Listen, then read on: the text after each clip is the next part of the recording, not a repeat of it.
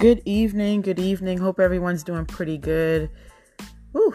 Today was a really, really, um, really good day. It was really quiet and got some stuff done and had some opportunities to catch up with some friends and just kind of chill and do some self care. Got a pedicure and got a chance to um, pay an overpriced fee for a nail job, but that's besides the point. I uh, hope everyone's doing pretty good this evening.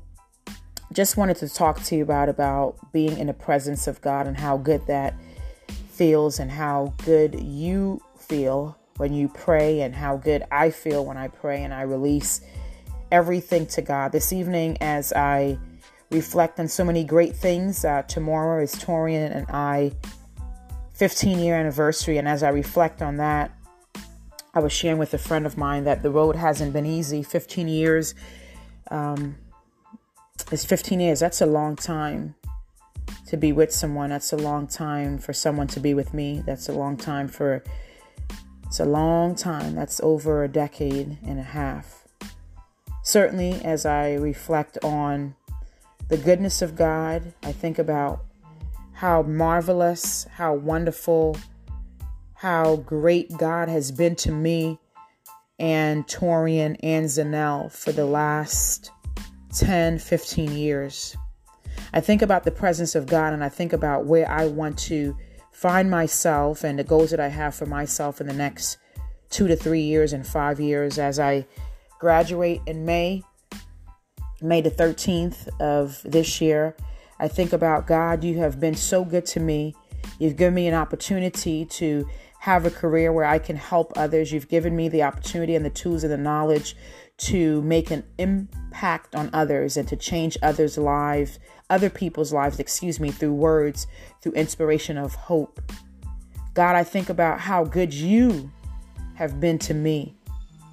So many of us can sit and say, God, where would I be without you? This evening, as any evening, I reflect and I think, man, where would I be if I didn't know God?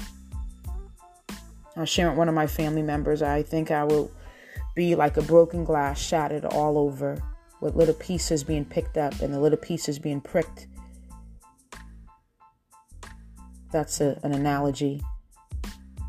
And stepping over so many different things. This afternoon, I'm so, I have a vivid picture of where God has taken me in my world. I have a vivid picture that I believe where God has taken me. Pardon me. I have a vivid picture of where I want to be.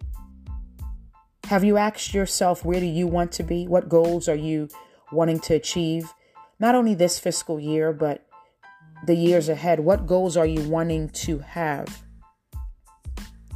I'm so, so happy that I have a personal relationship with God. On the 8th of this month has been two and a half years since my mom have passed away, and I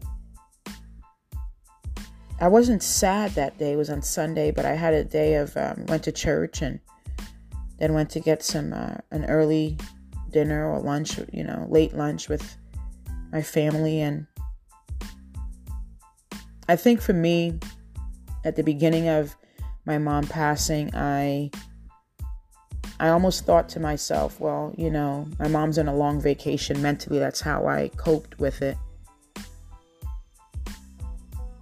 Today, two and a half years later, not my mom's not on vacation, right? She's not coming back. And you think about all the important moments that my mom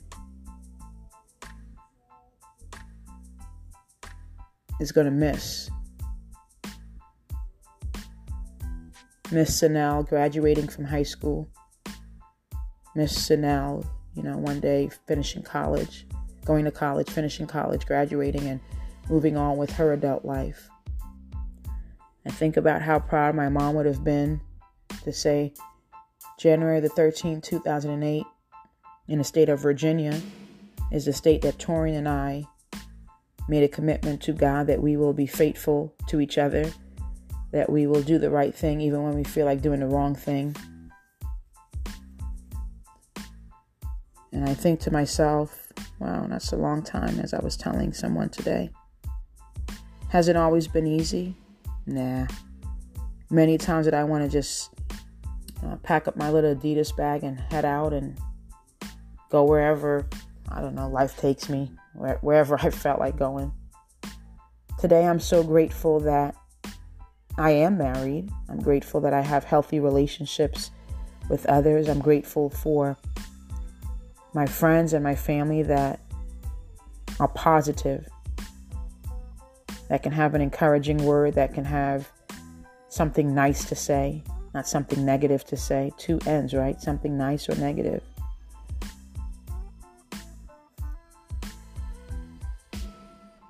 God, I'm so grateful that I find peace in your presence.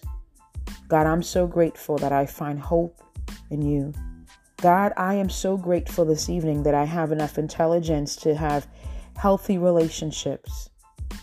Ladies and gentlemen, it's so important to have healthy relationships. Not just a relationship with your spouse or your partner or your husband or your wife or whomever. But God, I am so grateful.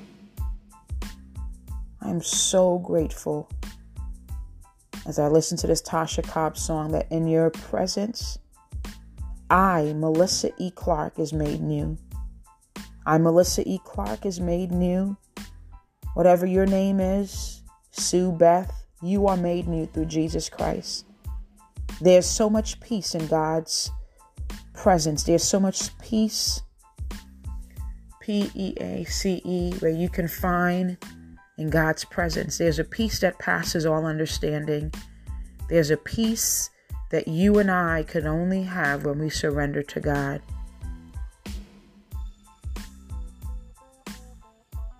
And as I listen to this song, it says, Oh, how he walks with me. And oh, how God talks to me. Moreover, how I communicate with God. Some of us, I think we only communicate, and I'm peeling so many different layers and talking about so many different things. Please follow me if you can. But so many of us, we go to God and we say, God, I don't have this and I don't, I don't have that. I think sometimes God probably says, well, think about what you do have. This evening at 7.53 on the, third, on the 12th part of me of January, I think about how good God is. I think about 20 years ago, how lost I was, I think about the meaningless relationships that I had. I think about how blessed, mm, woo, how favored I am. I think about the anointing that God has on my life. I think about um, how I was able to recover from one of the most um, busiest, I don't want to use the word depressing, but darkest summers that I had. This summer was a really, really tough summer, and I think I'm still recovering from it. I'm still recovering from the sleepless nights I had. I'm still recovering from probably driving to San Diego one day out of the week, lol. 80 miles, 85 miles one way, 85 miles the other way. Today, I'm so grateful that my place of employment is less than 20 minutes away. Ain't God good, y'all? My internship is less than 15 minutes away. Isn't God good? Isn't God good? How how is it that people don't worship God? My life will be so sour without God. My life will be so sad without God. Without God, I would be so bitter. I would be bitter about God. Why did why did my mom pass away? I'll be bitter about Oh my goodness, why did my parents get a divorce? Oh my goodness, why doesn't this family member talk to me?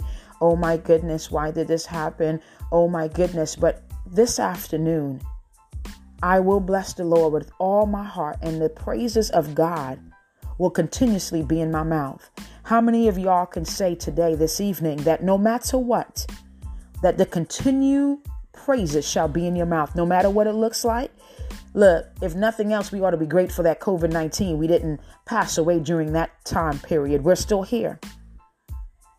As I walked on base the other day with my husband, and um, I'm like, oh, wait, they're wearing masks over here? He's like, yep. I'm like, oh boy, let me get my mask.